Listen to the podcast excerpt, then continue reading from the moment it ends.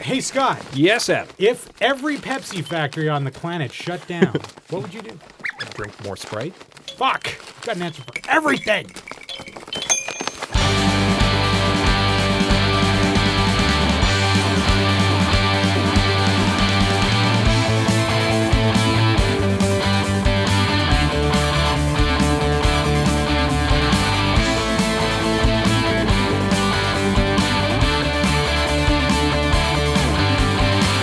Coming to you almost live from Santa's toy bag. This is the Unknown Studio. I'm Scott, I'm Adam. and we are your Yuletide hosts. Yuletide hosts. Yule tide? I think it's a tide of Yule. Toy Yeah. bag isn't some kind of euphemism, is it? Well, th- if he'd said Santa's sack, we'd be Okay. in a, an entirely different, more, say- shall we say, seminiferous uh, area. But we're not. And the person who asked me that question, ladies and gentlemen, was John Kamech, who is one of the Edmonton A City producers and presenters. Welcome, John. Thanks, Adam. And with John and Scott and I uh, is Sam Brooks. Hello. Sam, Sam is sporting a manly beard like me. Oh, yeah. And It's kind of a new thing for me. is it really? Yeah, I've had one for I don't know, about a month now. I'd It's say. actually a protective face warmer. He's just like he just pulls it right off. Yeah. yeah. It's true. It's a So- muffler. completely removable. Has everyone Beard. seen that actually episode of so South that- Park? It's so that when he's speaking at a microphone, it doesn't sound quite so booming. Is that why? Sure. Yeah, Probably. It's his own sound installation. So you guys won a contest Yeah, we did actually. to be part of our show. yeah, To be fair, I, I I didn't even know we were in this contest. yeah. You were I volunteered. I was well, basically, I was brought in Well- about You were you were basically brought in after I think it was after we had learned that You won. we won, and it was mainly because Matt was like, "Oh shit, we actually have to produce this now." So And- Matt obviously didn't believe in you, in, in your Um, chances. he did, but well, see, and the the funny thing about it was that. Sorry. He did, but uh, the uh, the funny thing about this was though that uh, because there was about a month layover between when we actually sent sent it in We had to make a decision. and and when we um, and when we actually got word, and so we basically like writ- written it off, and we were like, oh, like there's no way we we we won this, and then you sent me the email, and we were like, oh, great, now we have to do a show. The way that we uh, the way that we decided was extremely scientific. really, and also actually kind of excruciating because Yeah. we got a lot of really good submissions Hmm. and a lot of them were like these are really great and have no business being in our show Ah. Yeah, Uh, they, they didn't they um, didn't necessarily fit, but some of them would some of them would, and in fact will, uh, And- as I understand it, make their own standalone podcast. and rightly so because some of them were really great podcast ideas not really good segment ideas yeah, and one of them would have been a really good like video blog yeah. In but it- fact, it, yes. just did not work as an audio Mm. program at all and Yeah. we were like you should look at doing this as a video instead So we got, I think we got eight. Can, I want to say eight submissions, sure which was I was honestly not expecting that many. I, we were I was- expecting two we were hoping Yeah. for one or two really good ones, and we and out of those eight, I can say honestly that every single one of them had a strong case to be a segment or its own podcast. yes We picked you guys because of the hand jobs. Really, I think is that that's what it was. that was our main marketing strategy. It was. I don't know if that's a marketing I'm strategy. kind of glad I was involved at that point. oh no, it's still going on. right now Shit. but uh yeah no we uh we definitely focused on we definitely tried to focus on the edmonton niche because we knew that was your guys's uh focus and strong suit so that was what we focused on when we were writing the pitch And was that already an area of interest for you guys?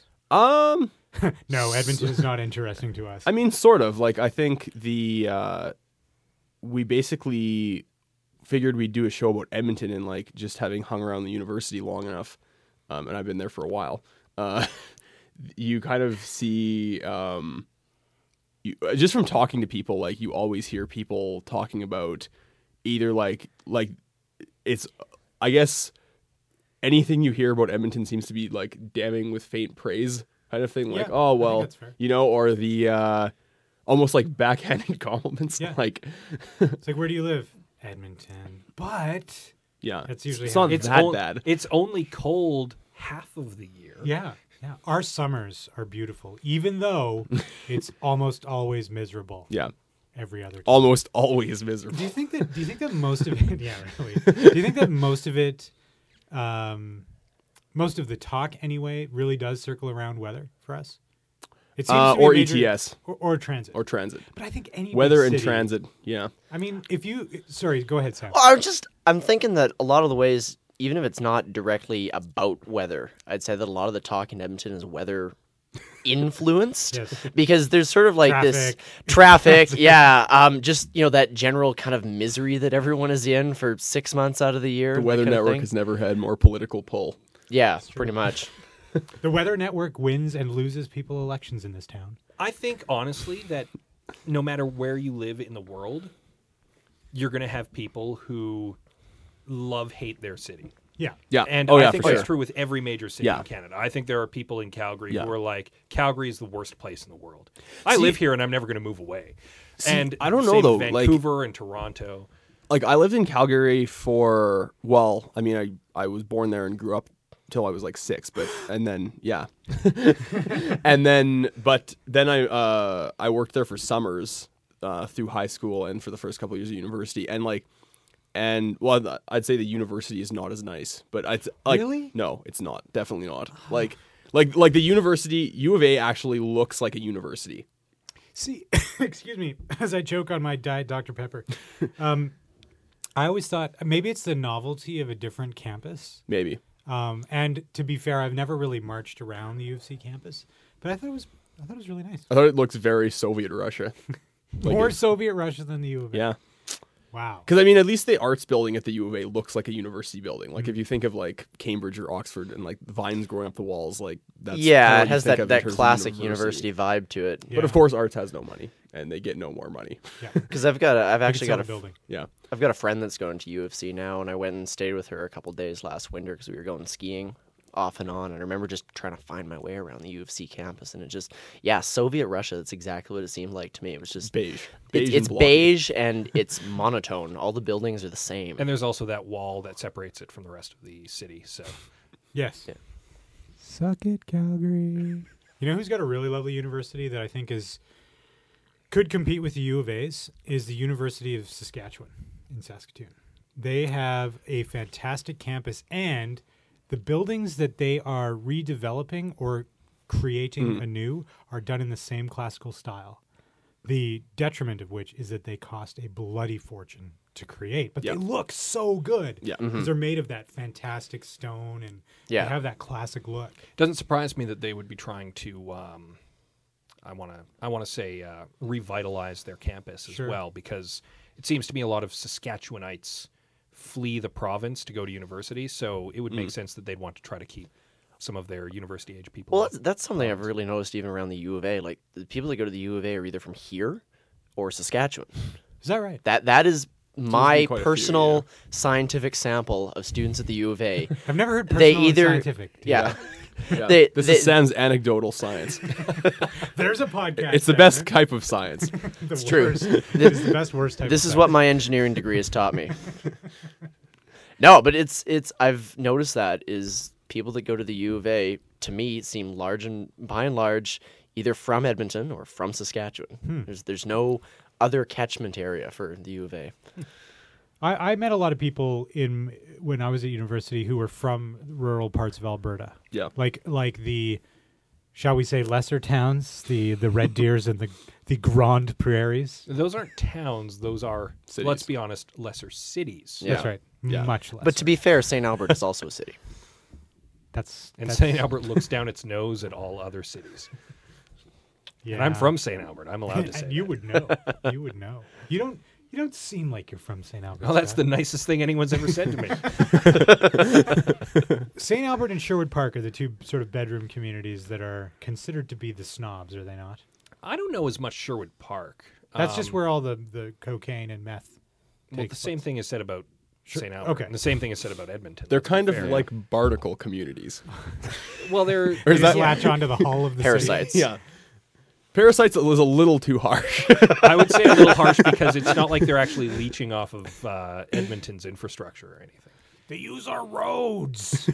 they steal our jobs. No, One people- uh, one might say.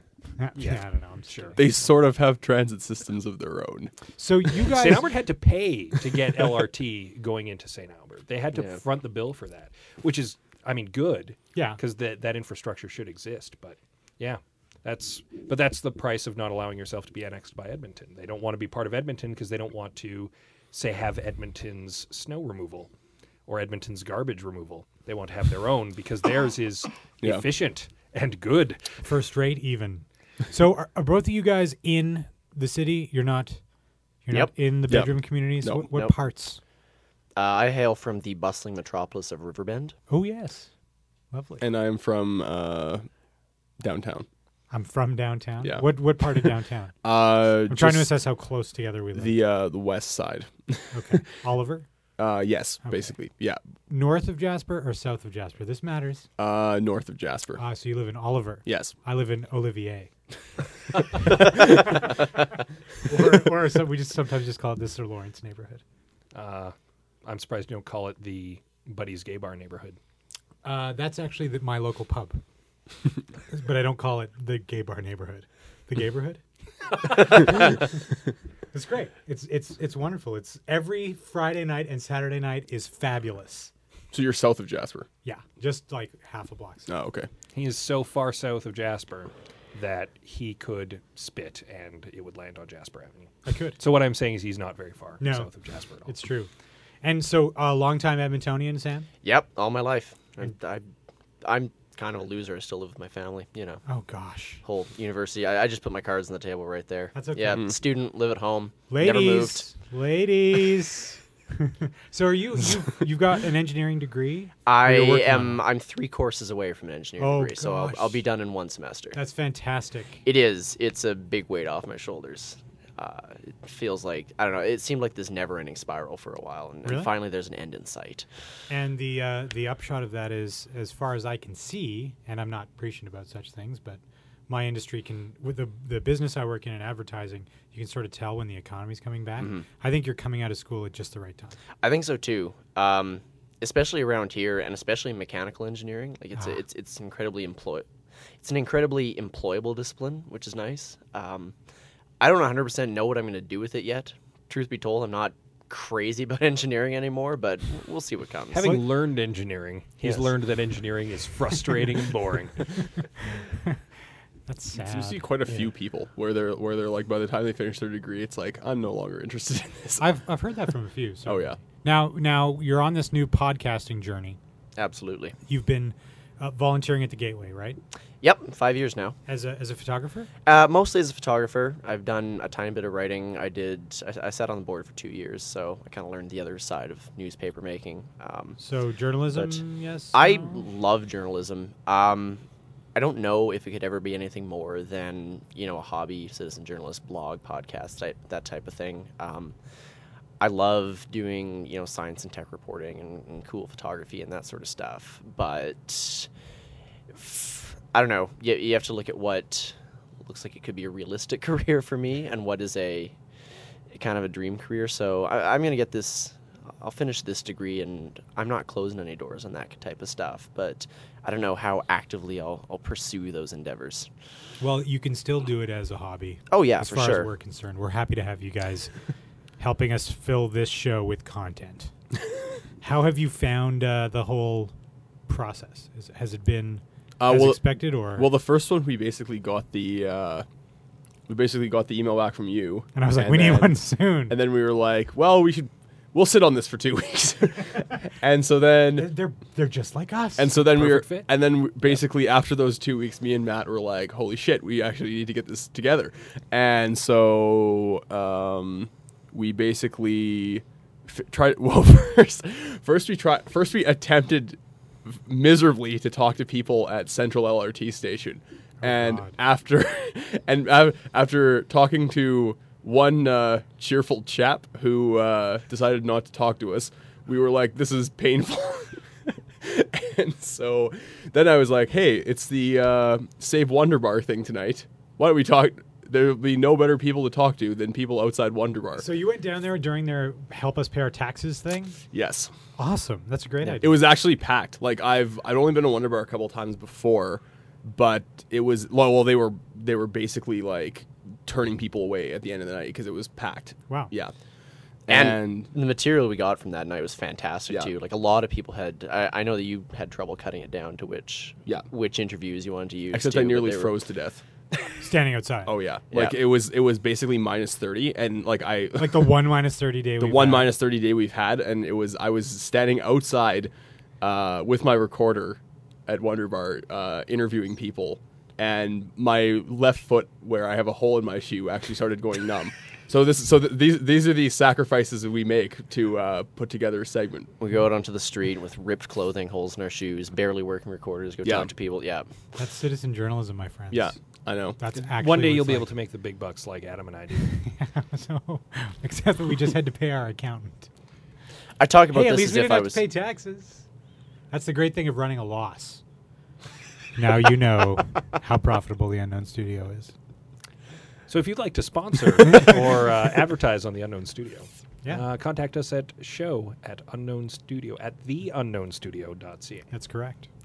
or So- donate Or donate. donate Oh, if we put a donate button on our website, though, I'm PayPal afraid will that- shut us down. Did you guys hear about this? No. No. So you know the website Regretsy.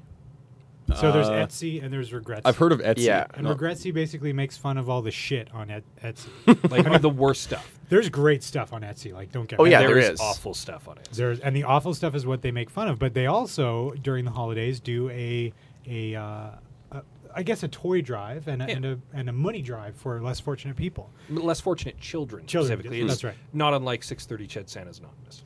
And uh, as part of this, they placed a PayPal donate button on their website, and then some uh, some power hungry customer service rep at PayPal like shut them down, made them refund everyone's money manually, and Froze all their accounts. froze all their accounts. But when they're when you re, any transaction you do on PayPal, Yeah. you get charged for. So all the refund tran transactions they got charged for. Oh. I think I think it's more fun to imagine that it was a talking shark customer service representative. Why? Just because he's because the because those people are sharks. I mean, like th- like the, you they must have people who actually like look out on the internet for like for un for basically Well, I expect that. I mean, if you're using a PayPal donate button that's talking to their system, they're able to sort of. So there's a shark who guards the doors at PayPal, I suppose. They uh, obviously made a stink about this. Oh yeah, it And was it rightly was so. like the only thing anyone was talking about on Monday. Yeah, if, if you Really? if you searched for PayPal on Twitter, there was not a positive thing to say about. Oh, it. so this was a, actually a big Interesting. big, And big news thing. 90% I never even heard of this. Ninety percent of it was linking back to uh, to the Regretsy story, and then the mainstream media started talking about it, and PayPal had a customer service nightmare Yeah. on their hands. So did they like recant? Yes, Did they? Okay. Big so time. they they they That's have usually been all it takes. groveling in front of Regretsy uh, for like a week, Yeah. trying to make it look like they are not, in fact. Uh, out to screw children from having a good Mm. Christmas. Well, yeah, speaking of which, what, what problem did PayPal have with this in the first place? they were not a. Uh, it was ve- it was semantics. It was total semantics. Yeah. Because they're not a charity or not for profit organ. No, it's because they're not a not for profit organization. They could not use the donate button because Okay. you can't use that just to make charity. You could do it if you started a web page to raise money for your sick cat, but you could not do it to raise money for children. This is actually what the customer And, service person yeah, said. to This is them. more or less. This is not an exact quote, but this is kind of a, uh, a s- synopsis of what they were saying. Uh, and they did actually use the example of you could raise money for your sick cat, but not for children at Christmas. And then he was like, "Well, then we'll just sell." We'll just use the regular sell button, and we'll sell the opportunity to send a child a thing to the children. And the PayPal guy was like, "No, we know that that's what you're going to be doing, and we will shut you down if you try to do that." so PayPal is not your pal, kids. What it Yeah. was was that that this particular individual that was talking to the Grazi people did not understand PayPal's policies because they're, I mean, every policy is open to some kind of inter- interpretation. Yeah. But to me, reading it over because there was another person who sort of posted the Regretzi story and then Went made a through commentary on the customers' policy. policy, yeah, the PayPal policy, And over all there. it says is that if you're going to use the donate button and you're a registered charity, you must prove that you're a registered charity. And in the States, you do that. And in, even in Canada, there's a number that's associated with being a charity. Sure. Yeah. But as a business, we could, according to the policy that I read, place a donate button on our website and anyone could donate if they wanted. So, so PayPal kind of fucked that one up. and they paid for it. They really did. PayPal had to pay. PayPal paid the piper. Yeah. that would have been a good headline. Yeah, well, I'm not in that world anymore. very, very sad.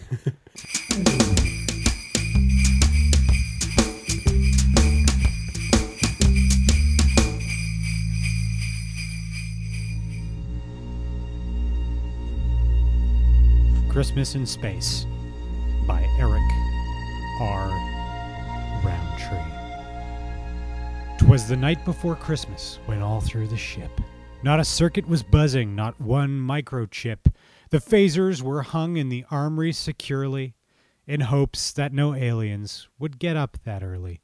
The crew were nestled all snug in their bunks, except for the few who were partying drunks, and Picard in his nightshirt, and Bev in her lace, had just settled down for a nice face to face, when out in the halls there arose such a racket that we leapt from our beds, pulling on pant and jacket. Away to the lifts we all shot like a gun, leapt into the cars, and yelled loudly, Deck one! The bridge red alert lights, which flashed through the din, gave a luster of Hades to objects within. When what on the view screen should our eyes behold but a weird kind of sleigh and some guy who looked old? But the glint in his eyes was so strange and askew that we knew in a moment it had to be Q. His sleigh grew much larger as closer he came.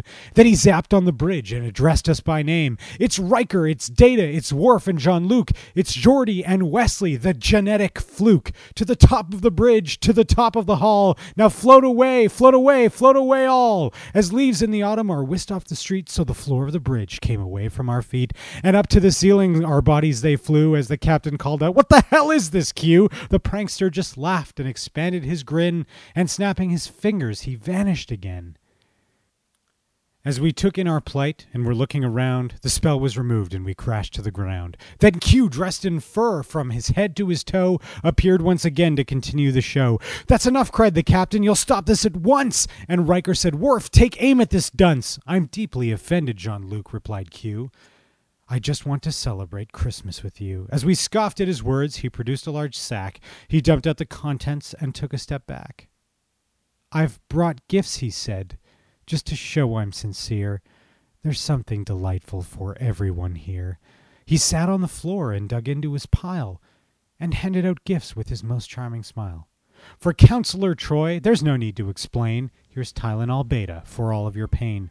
For Worf, I've some mints as his breath's not too great, and for Geordie LaForge, an inflatable date. For Wesley, some hormones and Clearasil Plus. For Data, a joke book. For Riker, a truss. For Beverly Crusher, there's sleek lingerie. And for Jean Luc, the thrill of just seeing her that way. Then he sprang to his feet with a grin on his face, and clapping his hands, disappeared into space. But we heard him exclaim as he dwindled from sight, Merry Christmas to all, and to all a good flight. That was based on a visit from St. Nicholas, originally by Clement Clark Moore. Copyright 1990 by Eric R. Roundtree.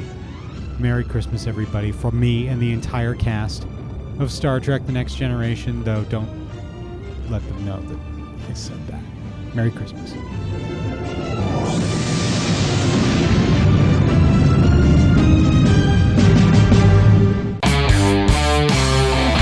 Dad, Dad, look, can I have that for Christmas? That one right there. I'll be super good. I promise I'll do all my homework and study hard. And I won't ask for anything else this year. I'm sorry, honey. But, Dad, all my friends are getting it for Christmas. Please, Dad, I'm please. sorry, but we can't afford a turkey this year.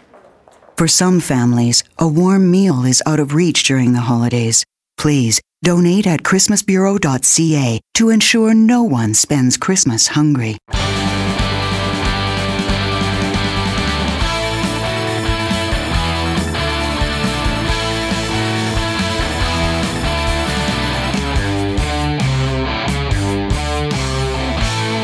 We should take a moment at this time to thank a person, a, an institution, if you will. The the Santa Claus of of digital media in this city, really. Because really, he just brings plentiful gifts of digital media to the city and to his students. We are, of course, referring to Owen Brierly also known as the Dumbledore, of digital media. Uh, he wears many hats. All, both of them pointy. yes. So who is the Snape of digital media then? That would be uh, David McQueen, who also works at uh, Guru Digital at Arts Guru College. Digital Arts College. He's terrifying and British, And uh, but he ultimately wants you to make alchemical digital media concoctions. Yes, with We're cameras. usually. stretching this metaphor really thin. It So only let's just it- continue. yeah. So, it, but anyway, thank you so much to Guru Digital Arts College for supporting the Unknown Studio as they have done so low these past two years and hopefully we'll continue to do so, because we're broke and because we like. Them. and because we like them because they do great things for the city. And in fact, right now they've teamed up with the people over at Rocket Fuel Games to create uh, a new video game that's going to teach kids all about mathematics. So Guru's providing the art uh, and the style of the game, and the guys at Rocket Fuel, led by uh, Norman Mendoza and Jason Suriano, are providing the the code and the gaming experience. And it's going to be wonderful. It's going to be cool, and they'll be producing that this year. So be sure to check that out. And uh, if you are looking to get into the digital arts realm, you should definitely check out In fact, Guru Digital Arts College. You can literally drop by Yeah. and check it out, and they will show you around and show you what you can learn. And they're they're- very welcoming. Their classes start in January on January 3rd, and I think there's a chance you could still get in. But do check out their website, gurudigitalarts.com. So, what's next for Edmonton, a city? I mean, this show has your segment on it, actually. Yeah. So, so uh, beyond beyond this Christmas episode, uh, what are you hoping to do in the future with the segment? Well, we're hoping to look at. Uh, why did you ask me this? because well, I mean, it's not like we plan this shit out. Here. We we have a few ideas Yeah, we kind have a of few ideas. swimming around our heads. I think one that we're all kind of excited about, uh, which we're probably going to push to the summer, is, is Edmonton after 3 a.m. We're, we're just basically Yeah. going to wander the streets on like There's a just gonna be Saturday the sound night. of wind blowing. Basically, Edmonton after, like Edmonton on the weekend after the bars close, and what happens? That's a Yeah. great idea. Hopefully, you do not get stabbed. Yeah. we might have to have a security detail. Again, citizen journalism here. That's that's the price we must pay. We might be able to find you a Kevlar vest. I was O- just- I only was- one of you, though. I, I was just gonna ask that. have to share it. So so I'll so I'll I'll I'll go out first. Yeah. and then they can they You- can kind of be John, behind me. John will be a human shield. Yeah. Well, one o- one of us will wear the actual Kevlar vest. The other one will just put on like six sweater vests and it'll just look the same. Actually, while The Simon's ultra, here, the ultra hipster. That'd be awesome. actually while Simon's not here, how about I'll designate him as the human shield? I think that's fair. Okay. You are Yeah. allowed to volunteer All someone right. who was unable Simon to is the make it human today. shield. Yeah. Speaking of which, given that only John and I have been introduced, we should probably give a shout out to Simon Yakluck and uh, Matt Hergy, who are also Yeah. heavily involved in this segment and could not be here tonight. I don't believe I, I've I may have met one or both of them at some event, but usually Uh, you may have met Simon at Gateway Centennial. I Matt wasn't there. Okay. So So tell me what what are they like? Uh, Um, what, what are their backgrounds? What are their backgrounds? So the way I know them is up again through the gateway. Mm-hmm. And so last year Simon was the deputy news editor and Matt was the sports editor. Okay.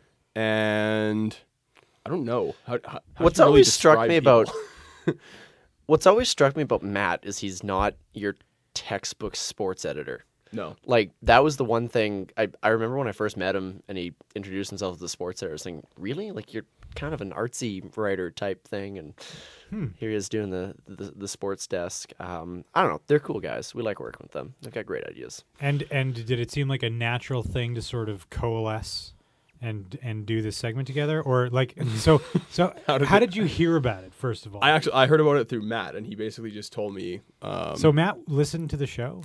I believe so, yeah. Wow, that's that just brings a tear That's to Oh, my eye. heartwarming. yeah. It's it's the Cinderella story of, of the fans turned you know contributors. Or he read it basically. on the blog, I can't remember. But uh, Who cares, man? He's he's listening. He's reading. I don't give a fuck how he found out. but yeah, so he Unless he basically just told looked me up he was podcast like segment contest. He's just looking for some podcast anywhere to contribute to. I need. I have a Happened story to to tell. fall on ours. Okay. Yeah, and so basically he came to me and he was like, "Hey, w- are you would be, you be interested in this uh, pitching an idea?" And we had no idea what we were going to do at that point. But I was like, "Yeah, it sounds kind of fun. Like I've never done anything radio or podcasty before." Mm-hmm. Um, and so yeah, then basically we just uh, went to Remedy one day and pounded out a pitch. And it looked really nice. Yes. They even you even formatted it. That's what happens when you're uh, eating coconut curry and you know it having a puts good you in time at a Remedy. formatting mood. I've does, al- yeah. I've always wondered what co- what kind of effect coconut curry would have on my document preparation. That's why Remedy is so close to the university. That's right. Yeah. Yeah. So popular Yeah. in the university. oh, there's a lot of university students there preparing documents. weird. and eating the coconut curry. It's not even really a restaurant anymore. It's It's like a study hall. it's yeah. A strange It- uh, study it hall actually that serves is. Food. Okay. Now now you got Sam, you got dragged into this. as as I understand it. Well, here's the timeline as I see it. Back in early, like I don't even know when your contest was 20 running. Um, years ago. not not that I'd never listened to the Unknown Studio before, but it was kind of the odd episode. You know, I, I paid attention to your blog a little bit, follow you guys on Twitter. Um, but anyways, back in early October, Matt comes up to me and says, "Hey, I need a partner to do a podcast with."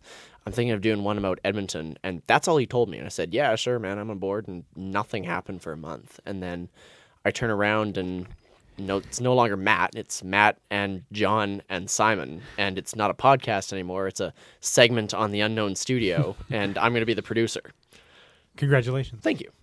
Um, yeah, so, so th- that's how I got dragged into this. Is I, I don't really know what happened behind the scenes. and there wasn't really much uh, team chemistry that, w- that the thought really didn't cross our minds. We were basically like me and Matt put it together, and then he was like, "Hey, Simon's interested too." I'm like, "Okay." the more the merrier. So, so what do you guys? What kind of tech are you using to put all this together? Because as you can see, Um, we have an elaborate. Uh, it's, it's almost like a spaceship in here. It's Yeah. just like a spaceship in here. yeah, NASA would be jealous. NASA is jealous. They can't even keep track of their moon rocks. Yeah. So. So suck it, NASA. I Yeah. think is what we're saying. So what are you? What are you guys using when you go out? When you're standing outside of Remedy? What were you uh, using? basically, I was just using my digital recorder from Oh. my reporting days. So, and it, it uh, records MP3s or, or Uh, re- just- I think it records in was it? You sent me waves? wave files. It was waves, yeah. yeah, sweet. and yeah, that's- that's- uncompressed. Good The stuff. sound quality's pretty good. I mean, it's, yeah, It was. It was really yeah, good. and it's one of the ones that pulls apart as a USB. So How much are those? uh, I believe gotta get myself one of mine was around one ten. Really? Yeah, Because they might we- be cheaper now because that was like I bought that probably three or four years ago. That's good to know because Scott and I share this one, and and quite often I have it, which makes it difficult for him to do anything except sit and brood. I don't know. Is that how you brood? Uh, close, Close, enough. close enough. But yeah, I mean, you just uh, pull it apart, it plugs right in, runs as an external hard drive, and it only takes one AAA. So Uh, how much space on it? It's, this Um, got really technical, but I'm, it- I'm really yeah. curious. I'm really I curious. can't remember actually right now enough to uh, record quite a bit of audio. Oh yeah, like it's definitely. I think it's a, definitely a couple gigs. I Oh, think, so. sweet. Yeah, Okay, we're gonna look into that. The unknown Might studio need is to- uh, expanding. Might need to get one of those. Yeah, Yeah. yeah. I think yeah, so. it's handy. for the show. Ideally, what I'd like to get is one of the you know a pocket recorder like that that has an XLR input, so I can carry you know a boom mic around or hook it into a soundboard or, or something like that. We use a um, a condenser mic, so just a normal thing that you'd see on Yeah. stage. And the, the nice thing about it is that it can be you could be at a rock show, but as long as the microphone is right in front of the person's mouth, it only picks up their voice. It's Mm. really good, and a little Yeah. bit of ambient noise, but but the device that we're recording on now, which looks like a taser, Yeah. yes, It's pretty cool. um, it it it's pretty good. You put a little a little um, filter over top of it, but it picks up everything. Like it's it's it's good if you want that ambient sound, but if you don't, you're fucked. Basically, you're fucked. And we got it because we like nice things. we do. We can afford few nice things, A few, yeah. We have to be really careful. but uh, when we do get nice things, they are particularly nice. That reminds me. Uh, uh, a few weeks ago, we had occasion to take out a nice young lady for lunch. That's right. Finally, Yes, finally. we um we occasionally uh, will put up time with us in charity auctions, and people will actually bid on it. wow. because although we have an awesome podcast, we often wonder how interesting we we are in person, and I don't uh, think I don't think they're paying for us so much as the free meal they get. they also get lunch, Yeah. basically. And uh, we had that's a- two outstanding ones for some time, and it wasn't because we were reneging on anything. It's just very difficult for us to uh, time it out with the other people, and we finally managed to sit down and have one of those lunches. Yeah, and we we met with Ruth Kelly, the publisher of Alberta Venture, of Venture Publishing. Venture publishing, Right.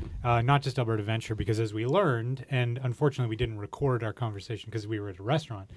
Um, but as we learned, she publishes like dozens. Venture's a huge company. They're Like massive. it's because they do a whole bunch of in- industry publications, that kind Yeah. of stuff too. It's one and thing. like like uh, you know print to order almost like Mm-hmm. a, like if the unknown studio wanted to print a magazine we we could come up with the con- if we could afford to print one i should say we could come up with the content and go to ruth and say we want a magazine and pay her to do it Yes.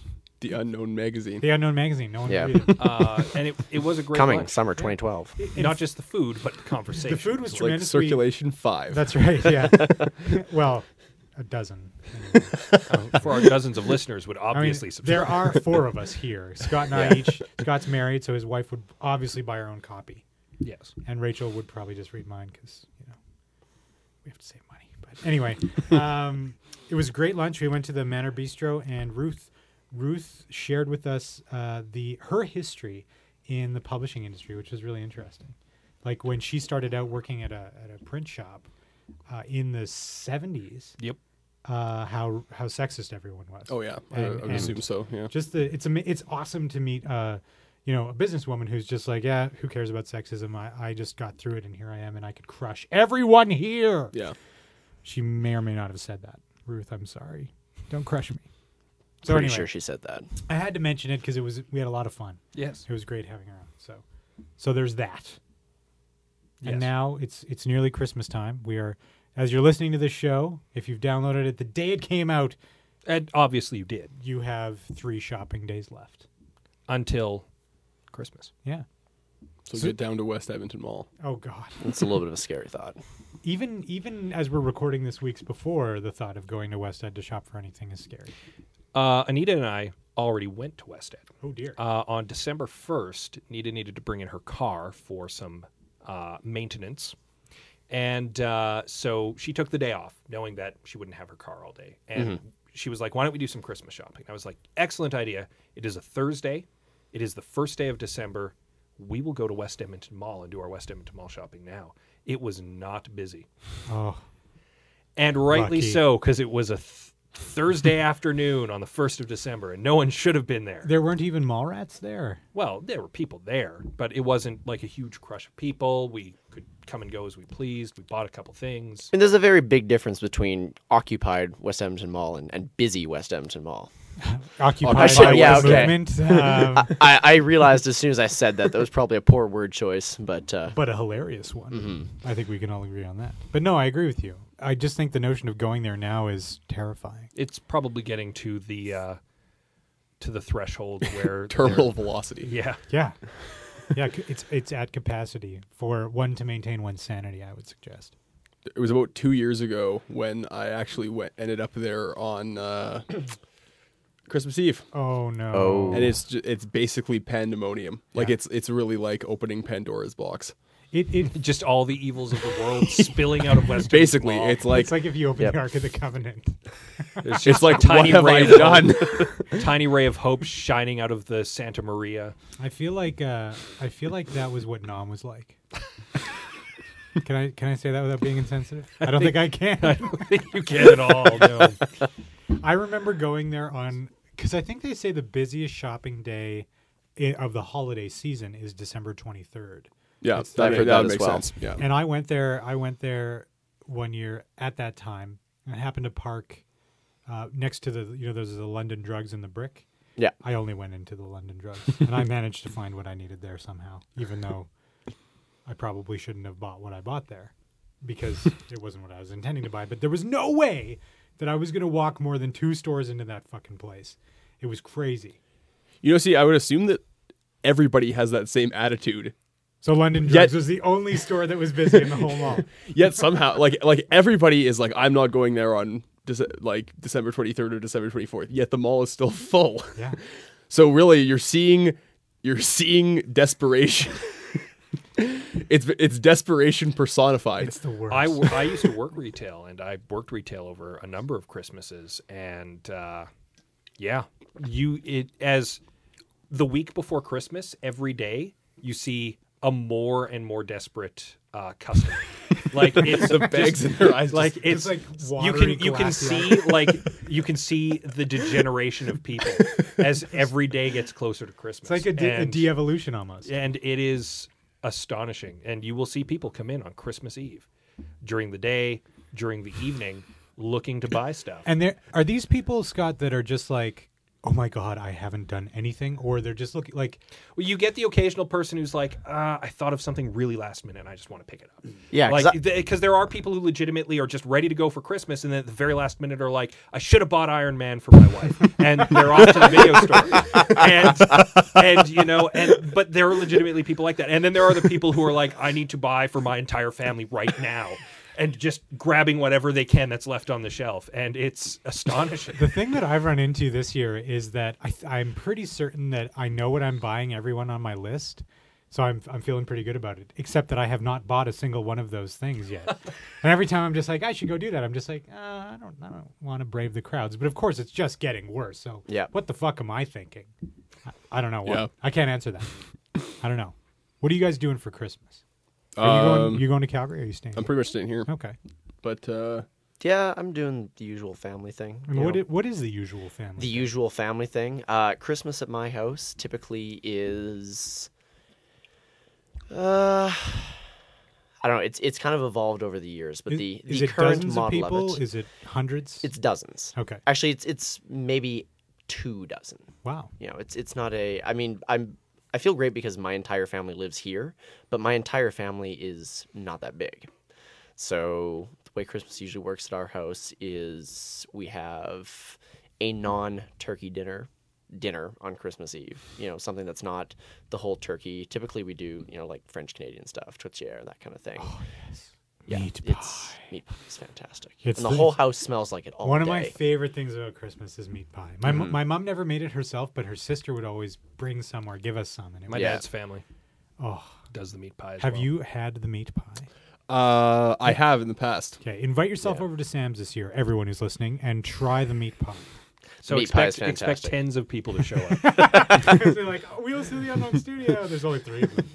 That's great. That's okay. Yep. It'll just be uh, actually it'll be Matt and Simon. Yeah, Attention, attention We'll show up. demographic of listeners to the Unknown Studio. I am hosting a party on Christmas Eve. There will be meat pie. You should all come.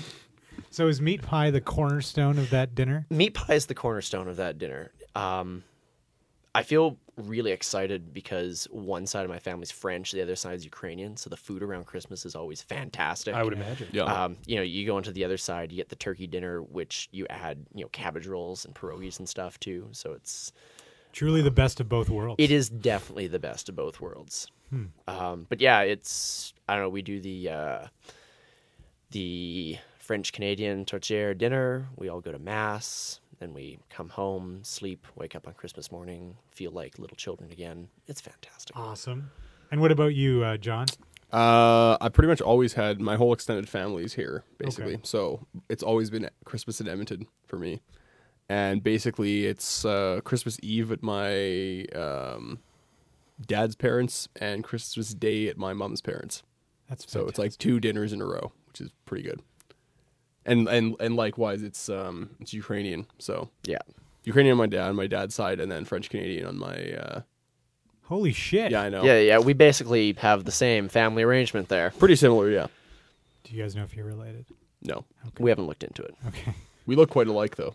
Yeah, you do. It's, it's, it's the the resemblance is remarkable.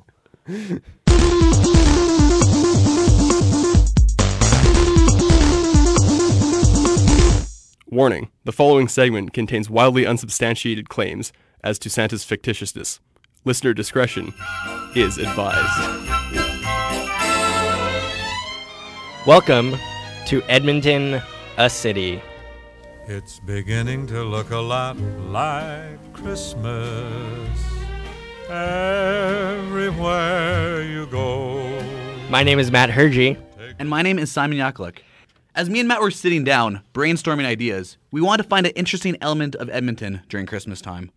And as we were sitting down thinking about it, we kind of realized that the epicenter of Christmas in Edmonton is the malls. They've become associated with Christmas in Edmonton and are kind of indicative of our consumerist, high stress culture. Balls of stress, those malls. They are balls of stress. Uh, we were there just a few days ago, and it was the most stressful thing I've ever, ever felt. Matt, speaking of shopping stress, have you started your Christmas shopping yet? I have not started my Christmas shopping yet. It's, Christmas is only a few days away. I know it's really really stressful to me right now. I'm I count myself amongst those people that are really stressed out right now and will probably end up going to the mall at the last minute to get Christmas shopping done. Well, Matt, fortunately, amidst all this stress, there is still a heartwarming element of in the malls in the city.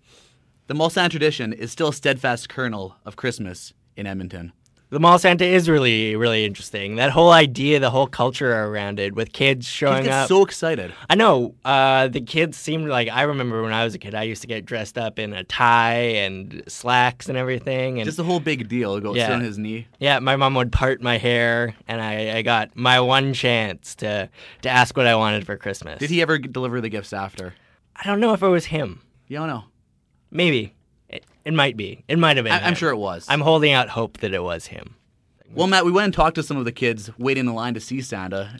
Boy, were they excited. Yeah, it was the most exciting thing. Uh, kids were like jumping around or, Or really shy. really shy. I think one boy cowered. one girl was crying. She was so excited or too scared to see Santa Claus. I thought it was a really, really heartwarming tale of Edmonton. So, what's your name? Um, Steve? Your name's Steve. I mean Max. Your name. Your name. How old are you? Is that eight? Eight. So you're eight, and are you excited to see Santa today? Yeah. And now, have, have you lived have you lived in Edmonton your whole life? Uh, no. No. Where are you from originally? Where were you born? Edmonton. Edmonton? You were born in Edmonton? Where do you live now? Dubai. Dubai. Dubai. Wow. So, um, what's, what are you most excited to talk to Santa about today? About the presents. Of course. What are you going to ask for? Uh, the Lego ATOT walker. And the Lego under deep sea raider. So the Lego was it ATOT Walker. And Republic dropship. I don't know, uh, Is that from Star Wars? Yep.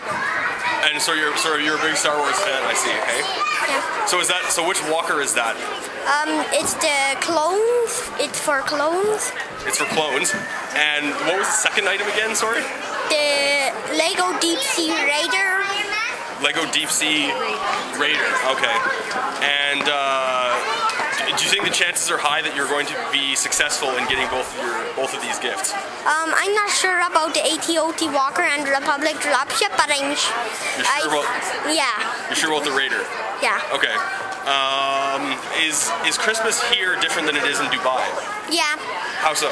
They celebrate it more. Okay. So in Dubai, is there are there mall Santas? Um, not r- well.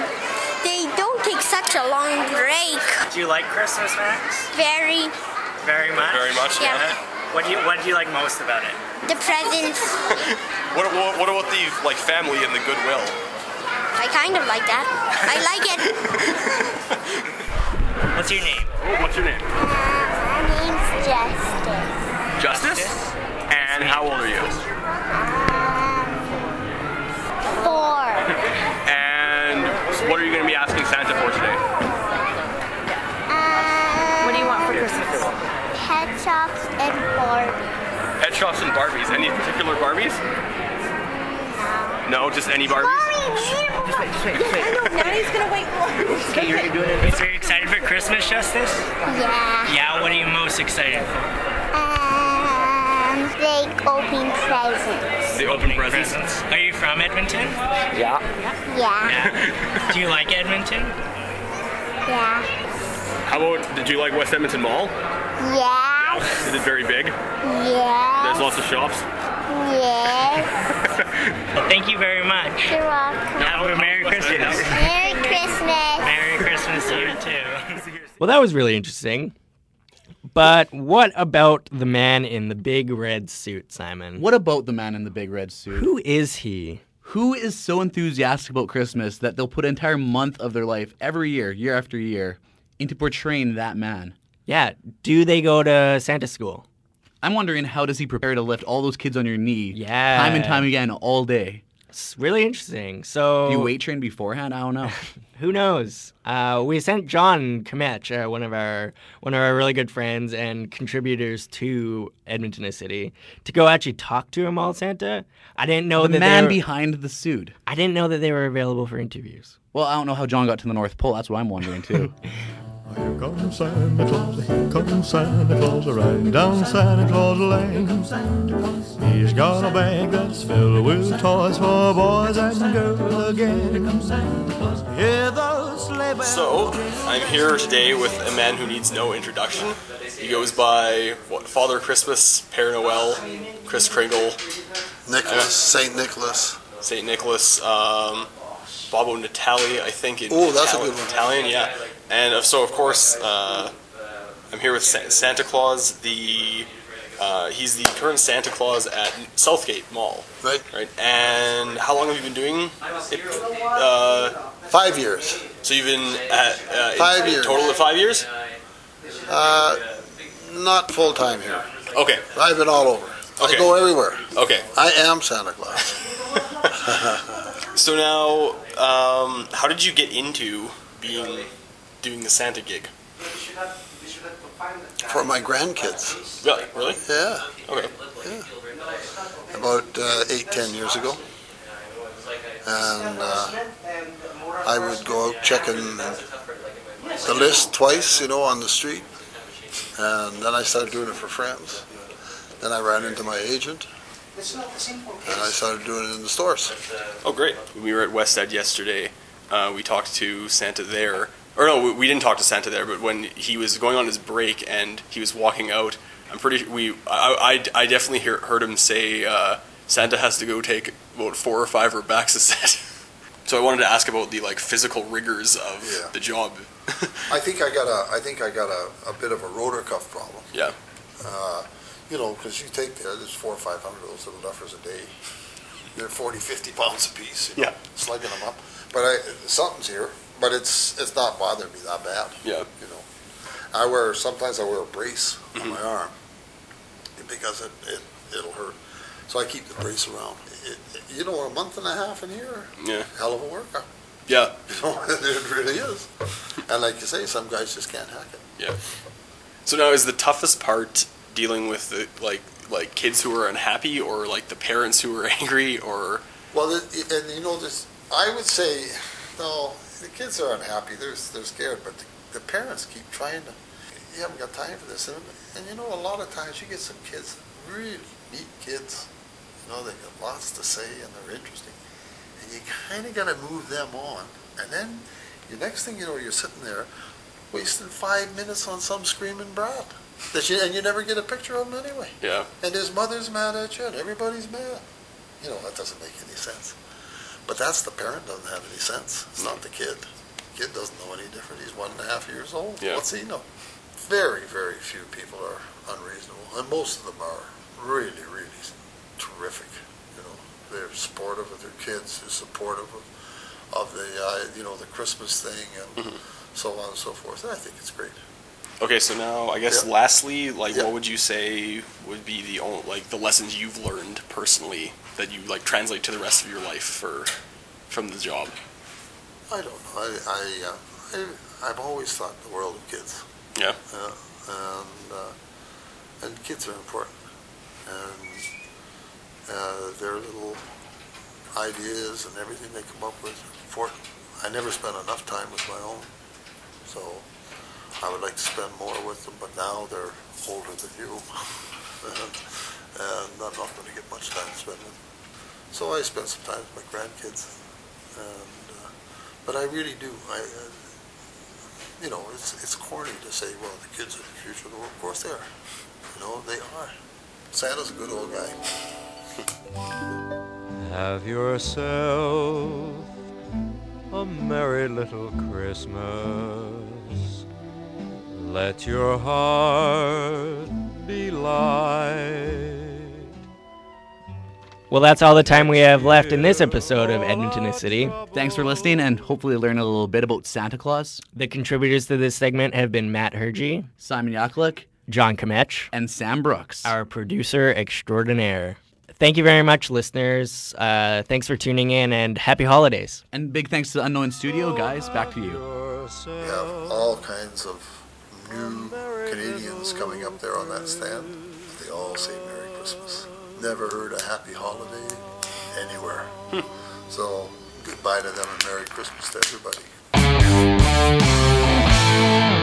Are you looking for current, relevant, highly specialized digital media instruction? You need to seek out The Guru. Guru Digital Arts College offers intense six month programs that simulate real world projects. You'll work in small classes in a casual professional environment and meet industry pros who offer a mentor style approach to learning. Some institutions make the same claim, but with Guru, you'll develop the confidence to get out and become a part of the digital media community. Come visit us anytime, check out a class, talk with our instructors, and be part of the Guru experience. For more information, email info at gurudigitalarts.com or call 1 877 429 4878.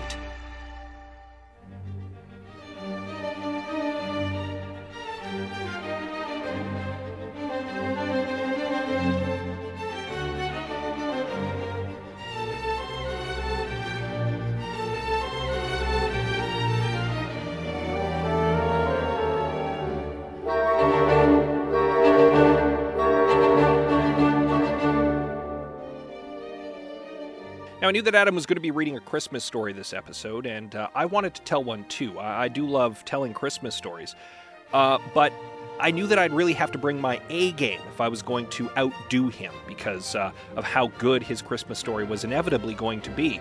And um, it ended up nearly driving me to madness trying to figure out which Christmas story was really the best, the most iconic one uh, that I could kind of trump his with. And uh, ultimately, I really couldn't decide, so I decided to tell them all at the same time. With only $1.87 to his name, George Cratchit wasn't certain exactly how he was going to buy his cantankerous boss, Ebenezer Grinch, a Christmas present. See, though everyone loved Christmas and loved it a lot, Mr. Grinch did not. The old green miser hated Christmas, the whole Christmas season. Now, don't ask why, no one quite knows the reason. It could be his abandonment issue stemming from being left at a boarding school, or the loss of his one true love, or his shoes may be too tight. We're not entirely sure. Moving on. With only $1.87, mostly in pennies, George knew he wouldn't be able to buy Mr. Grinch anything of particular worth to cheer his spirits. George feared that this would finally cost him his meager job with the miserly man, which would be exceptionally hard on his enormous family. His wife Mary and children, adorable Zuzu, sickly Tiny Tim, and Ralphie, who just wants a Red Ryder BB gun for Christmas in Victorian England. Unable to face this abject failure, George decided to end it all by throwing himself off a bridge. Perched up on the bridge over a rushing river, George prepared to hurl himself into the drink when a ghostly form materialized before him. The wailing spirit, draped in chains and lockboxes, introduced itself as Jacob Marley, the ghost of Ebenezer Grinch's former partner, and demanded to know why George would end his life on Christmas Eve. I have nothing of worth, George lamented to the hideous spirit, and I won't be able to purchase Mr. Grinch a worthwhile gift. I'm sure he means to fire me, and I won't be able to support my family and my ailing son. I wish I'd never been born. Very well, the ghost cried. Your wish is granted. The scene shifted around to confused George, who found himself confronted by the ghost of Christmas past, who took him on a whirlwind tour of his childhood if he had never been there. Without him there, his younger brother Harry falls through the ice on a pond, where he is whisked away to a magical doll kingdom. There, he helps a cursed prince who is trapped in the body of a nutcracker fight the evil Mouse King. But without his brother's support, he is taken prisoner and is never seen again. George is then greeted by the ghost of Christmas present, who shows him the modern world without him there. George is horrified to see that his wife Mary has never married, instead, becoming a governess in Victorian England, and never giving birth to their children Zuzu, Ralphie, and Tiny Tim.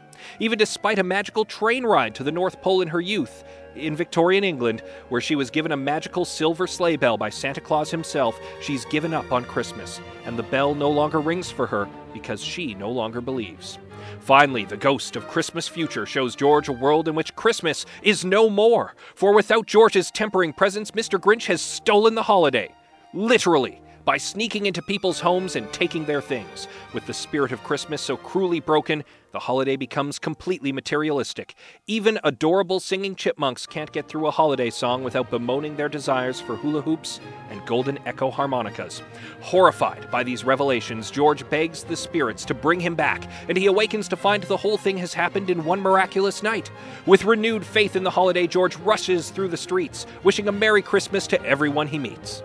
Ducking into a pawn shop, George finds a delightful watch fob he suspects Mr. Grinch will enjoy and hawks his luxurious hair in exchange for it. He then makes his way to his office, eagerly awaiting his employer's arrival.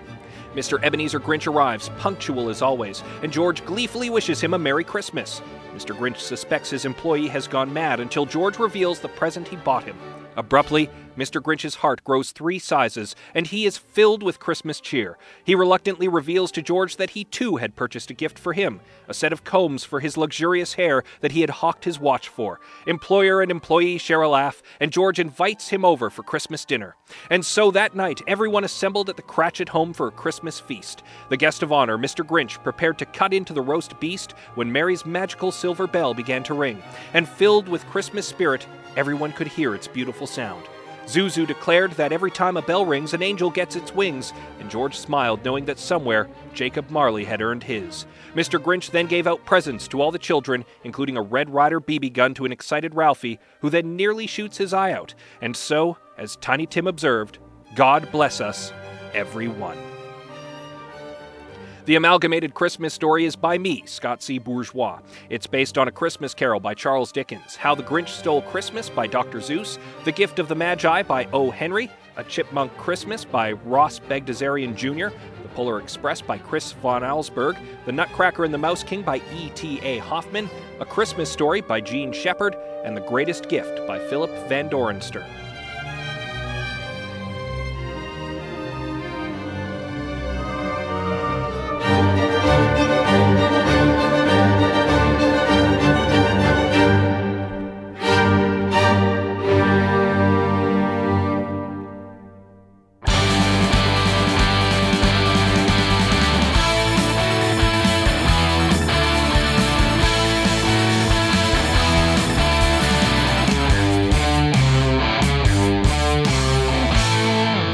Now I know Scott, you have to work over Christmas. I do. You drew the short straw this year. It's true. Ooh. So no Christmas Ugh. 500. No, sadly. That's too bad. I'm sorry.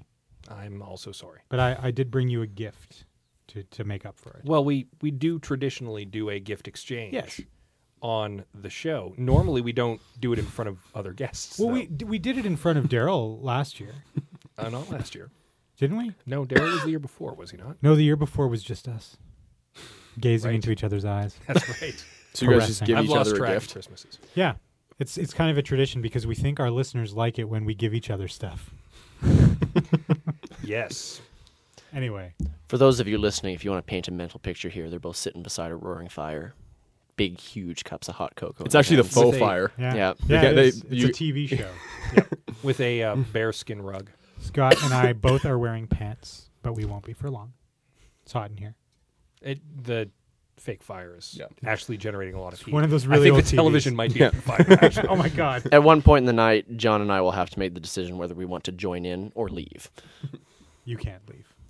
You also can't join in because you didn't bring presents. Aw, but we Oh. didn't let you know about this. That's true. This was An I- oversight. it was an oversight. Shall we do this really quickly? Sure. Okay. I have a present for you as well. Yours is much larger than mine, it seems, which You mean- is well troubling to me. It was designed to be deceptive.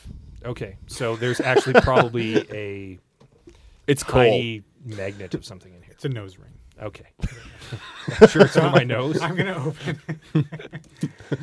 they call, it's I, nose ring's called the Prince Albert, right? So I'm opening. sorry, I'm opening the gift that's, that Scott has for me.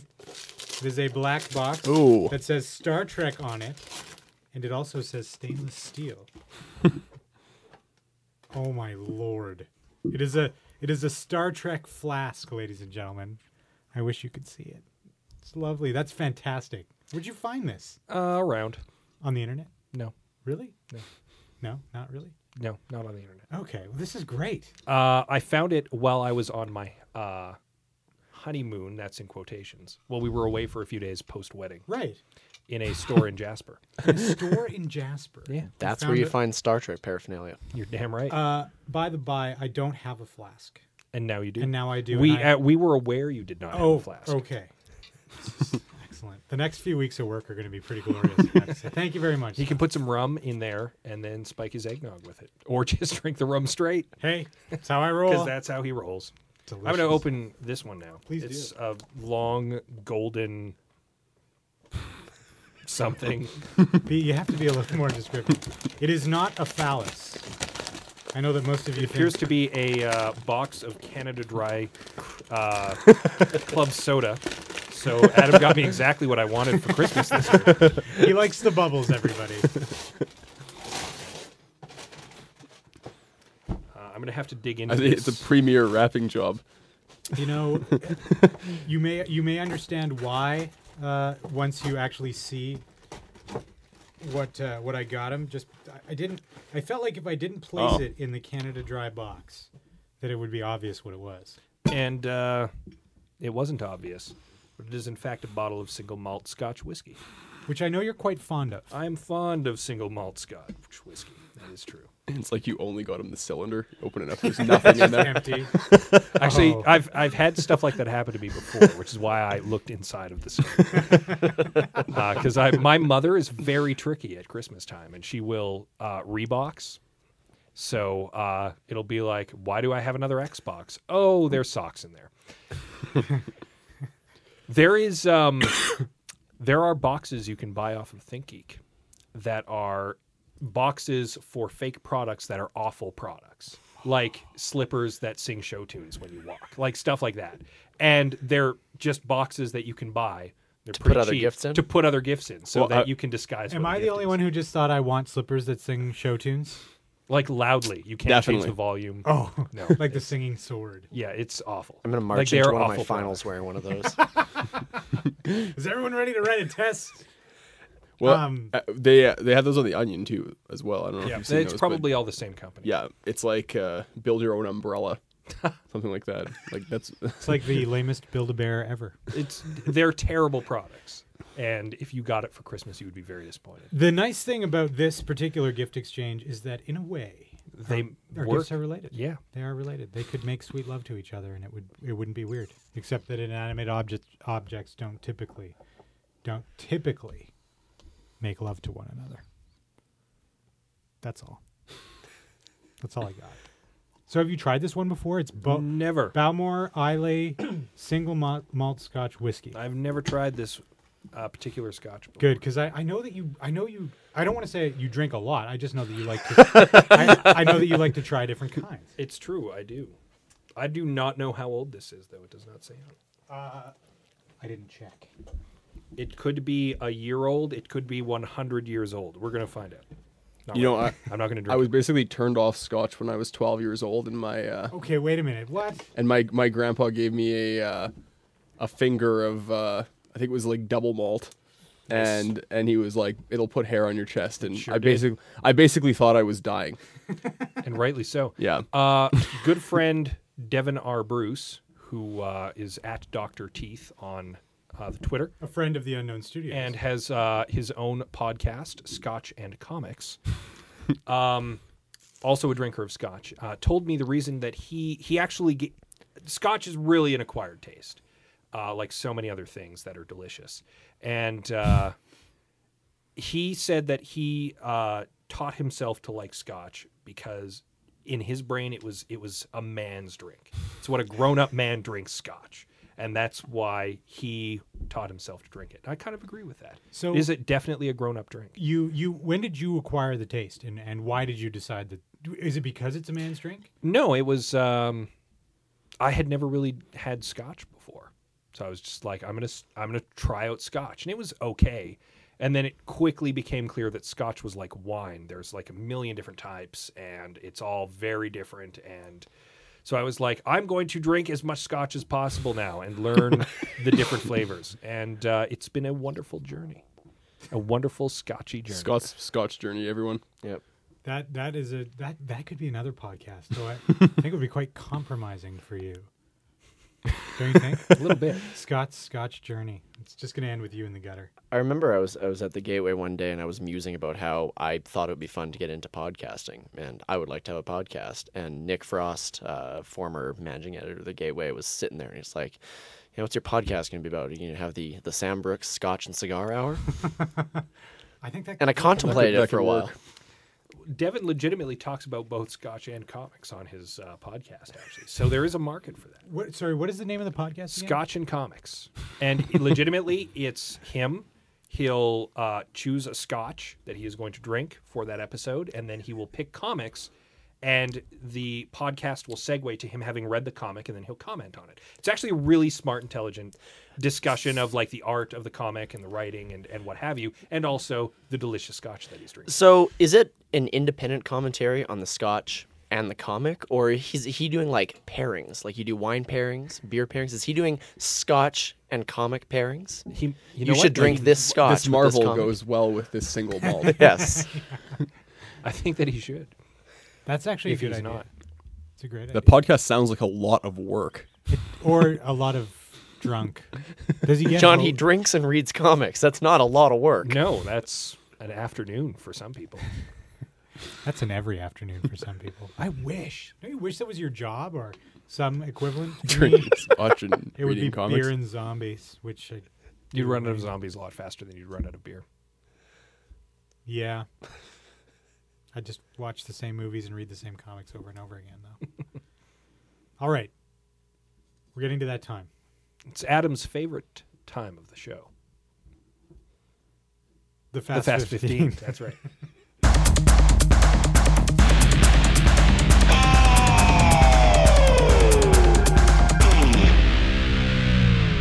All right, so you guys listen to the show. You know how this works. Absolutely. But because there's two of you, there's the Fast 16. That's right. John, you look puzzled. Can you explain the fast food to me? So all it is is 16 rapid fire questions. 'Kay. I will ask each of you in alternating sequence a question. Okay. And you will answer as quickly as possible. 'Kay. The last four questions are two wild cards each. So they're Okay. questions that I have made up right here as we've been talking on the spot. All right. Are you ready to go?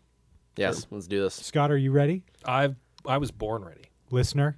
z- Are you ready? You are? Good. Okay, here we go. The Fast 16 with John and Sam of the segment Edmonton colon a city? Question mark? yeah. Yeah. Question Yeah. one. Here we go. John, your favorite food. Uh, I'd say pizza. Sam, your favorite color. Probably red. John, Mac, PC, or Linux. PC. Don't look at me like that. Uh, Sam, dogs or cats? I've had them both. Um, l- the latest I got was a dog, but I do love my cat. I will go with dog temporarily. Okay. Temporary dog. Yes. John, coffee or tea? Tea. Sam, your favorite holiday. Ooh. Uh, Thanksgiving. John, your favorite sport. Hockey. Sam, favorite pastime. Music. John, favorite music at this particular moment? As in band or genre? Uh, you pick. Um, I will go with punk. The band So or the it's- genre? The genre. okay, I'm just kidding. Uh, Sam, your favorite movie at this particular moment? I'm gonna go with based on your T-shirt, Back to the Future, which is one of my all-time favorite. It's movies. a great film. Uh, the first one. Favorite video game, John? Ooh. Um, of all time, I would say Final Fantasy, Okay. the series. We'll so we'll talk. We're talking the series here. Okay, that's fair. And Sam, if you could have one superpower, what would it be? I would like to be able to fly. I gotta say, it's it's because I've always like the, the classic superpower dilemma in my mind has always been invisibility or flying, and or at least that's the way I sum it up in my mind because that's the way I see superheroes. And I, I would why like not? why not teleportation as opposed to flying? I, I, I never just did- really did- thought. I- I I think it's the I don't know. There, there's a certain thrill to flying. Yes, agreed. Uh, not to mention the surveillance act- aspect. Like flying isn't necessarily getting from point A to point B rapidly. It is So y- the you, you know are- the, the the act of being able to see things from up there. Agreed. Great answer. See, Now- I would just be Wolverine. That would be your superpower. Uh, yeah, I think that's His superpower would be to be Wolverine. yeah. Uh, sorry, clarification. To be a Wolverine. Yeah. just an angry rodent. Yeah. Uh, now, this isn't usually a wild card question, but in light of the fact that Scott has given me this Star Trek flask, I have to ask the question uh, of you, John: Star Wars or Star Trek? Star Wars. but the original trilogy, not the prequels. Everyone qualifies Hmm. that. Yeah. yeah, no, because I mean you have to to maintain It's true. dignity. That's fine. That's that's okay. I Okay, do I'll remember forgive you. being in grade five and being nuts about Star Wars Episode One or grade five or grade four, or whenever it was that I came out, and I was a stupid little kid. You're old. But Oh my God. See, I just never I just never got into Star Trek. Hmm. Like just never got into it. I did in a big way. But I realized afterwards that I was stupid back then, and it's it's a terrible movie. We all we all make mistakes. Uh, Sam, your favorite Christmas drink? Is there such a thing? My favorite Christmas drink. Oh come on. Um, Yeah, I'm I'm just gonna go with the standard rum and eggnog. That's great. That is great. Now, what kind of rum? What kind of rum? I, I don't really have a brand preference, but just a dark rum. you know? I typically uh, a spiced rum. If you're I gonna have go a with bottle eggnog. of Captain Morgan spiced rum upstairs that goes in my eggnog. was gonna- Fantastic It goes in eggnog my rum. mouth. it goes there too. It goes there as well. Uh, John, your favorite Christmas movie? Hmm. I'm gonna say Muppet Christmas Carol. Ah. It's an excellent Christmas movie. It's a good choice. A classic. Although I would say a uh, when I was a kid, I did quite love the Santa Claus. With the the Tim Allen one. Oh Tim yeah. Allen Okay, Laws. okay. Yeah. See, I'm again too old for that. I'm familiar with the movie. It was a good. It was a good Christmas movie. There's no real Christmas uh, classics anymore. It seems. You know. Well, they're they're not. Doesn't seem like they're making new ones. No. No. I think the Is that market's too fair? small. Yeah, I mean they tried with that movie. that was, I see. It's a good one. That was filmed in Edmonton. Oh. Oh, Christmas in Wonderland. That was Yeah. just on TV the other day. And you can buy it for five dollars at HMV. It was so it was so funny because it was so bad. A- And I, I was li- I was literally watching this aghast because I was like, "Is that Chris Kattan in West Edmonton Mall?" And it was. And also um, Carmen Preston, Carmen Electra, and Preston from Jackass. Yes, and uh, the late great Patrick Swayze. Oh, really? I believe so. Yeah, there was a lot Patrick of buzz Swayze about was in that? Patrick Swayze Oh, being yeah, in yes, Edmonton. I yeah. remember that. That's Anyway. that's unfortunate. Actually, he, he deserved he deserves more. He does. The man was in Ghost for fuck's sake. Also, And Roadhouse. That Scrooge will always remain my classic. Oh, I watched it. uh, I watched it last night. I am uh, waiting until a little closer to Christmas before I do my annual observation of Scrooge, the greatest Christmas Carol adaptation. Agreed. Agreed. And now our our last question. This is a tough one, Sam, because I, I'm gonna I'm asking you to think critically. What does what does Christmas mean to you? Use your Beard. anecdotal science. Use your. That's right. Stroke it. That's how you're gonna get through this. I like that using the anecdotal science. That's a good way. Welcome to Sam's anecdotal science corner. and patented beard, beard filter. There's wow, th- there's a lot of pressure on this question. What does Christmas mean to me? Like on the one hand, I can give the the super serious response. You know, it's about family. It's about the birth of Christ. It's about all that stuff. You Um, could say that. I mean, And you it's- did. what What I find is interesting is that over the years, as Christmas starts to sort of take on new, as Christmas sort of starts to take on new.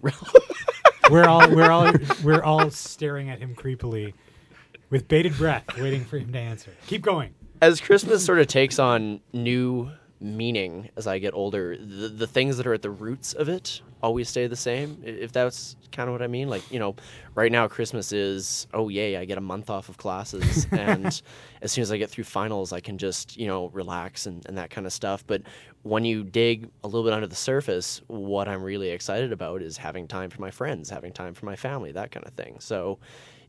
I think that even though what I might try and masquerade Christmas as, as being meaningful for, the reality is that underneath it all, it's still always about friends and family and that kind of stuff. That is the correct answer, by the way. Single. I think there's a single tear coming out of my eye. No, that was great. I mean, I I think it. I don't know, correct me if I'm wrong. It's not. We all, we're all at the age now where we realize it's not about acquiring stuff, No. but it is for me in a lot of ways. I love giving stuff, and I like seeing my friends and family excited about I that. don't know when that change happened for me. I honestly don't. When it stopped There's being just about one day where you wake up and you're No. like, Christmas is about merriment. Yes. No, giving, That's giving. right. Like there, because I remember when I was little, it was all about getting stuff and yay toys. And I don't know when that shift happened, but now it's for me, it's more about seeing people happy when I give them stuff and hanging out with my friends and family. Like it's, I, I still like getting stuff. Who doesn't? But it's no longer like the top priority anymore. It's Yeah. way down the list. So I I think it, it might happen when you actually like are able to afford to buy things for others. Like when not when when you're 12 and you have to like scrape money together to like buy something small for your mom. Yeah. And or, not- let's be not- fair, like your dad buys you some buys you something to give to your mom. Yeah, that's what I was gonna say is, is, is you're you're giving your parents gifts to Yeah. They're giving each other gifts through you. Yeah. And now you can also get your grandparents back by giving them socks. Suck it, Grandma. Booyah! Hey, Ah, I look forward to getting socks So do every I. year. I It's get, when- I it's get the replenishment, restocked right? on That's socks. Yeah, right, exactly. yeah. Totally. It Well- used to be oh socks. Now I'm like yes. Now I don't have to go buy some. So here is to a Merry Christmas for John, Sam, Scott, and me. Thanks for coming, guys. Yes. Thank you. Thank you. It was a pleasure, and we look forward to many more segments in the new in the year. new year. You've been listening to the Unknown Studio, episode 60. Our guests, John Kmetch and Sam Brooks. Pre production by Adam Rosenhart, post production by Scott C. Bourgeois. The Unknown Studio is a proud member of the League of Extraordinary Media. You can visit us on the web at theunknownstudio.ca. Thanks for listening and have a very happy new year.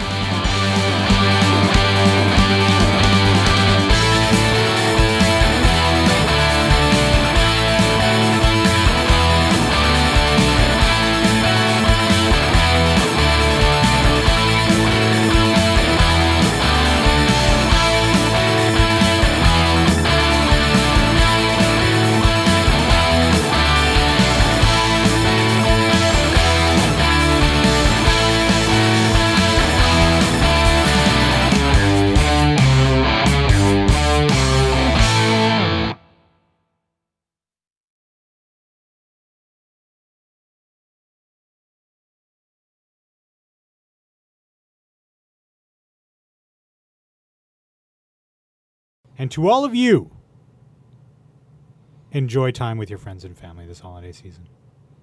Because if you don't, I'll find you and I'll fucking kill you. That's all.